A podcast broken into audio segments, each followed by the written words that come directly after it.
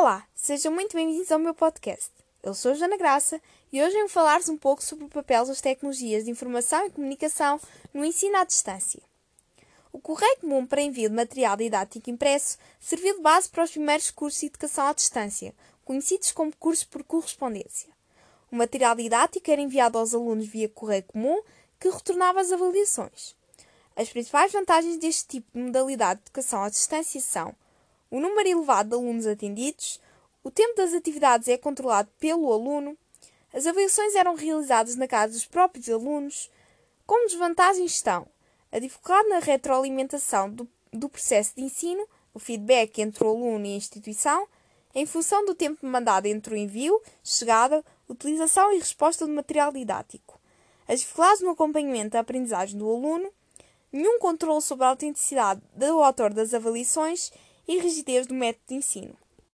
O ensino por correspondência não deve ser considerado como um método obsoleto e inadequado. Ele também pode ser efetivo dependendo do tipo de aplicação. Fatores como objetivos pedagógicos, características da população a ser atendida, disponibilidade dos recursos, podem apontar o ensino por correspondência como mais apropriado. A tecnologia veio transformar a educação à distância.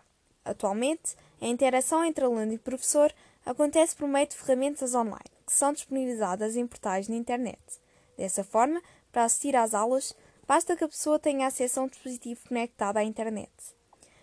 Este tipo de modalidade de educação à distância veio trazer enormes benefícios, tais como uma melhor qualidade da educação, ou seja, a tecnologia pode oferecer diversos recursos e ferramentas para aprimorar as metodologias de ensino. Desse modo, os educadores podem desenvolver novas metodologias e estratégias inovadoras para aperfeiçoar o processo educacional. Nos cursos de educação à distância, as mensalidades também costumam ser menores, já que os alunos não utilizam a infraestrutura da instituição para assistirem às aulas, assim o aluno economiza em deslocamento e até mesmo materiais que normalmente são disponibilizados online. Além disso, é possível acessar os conteúdos onde estiverem e nos horários desejados.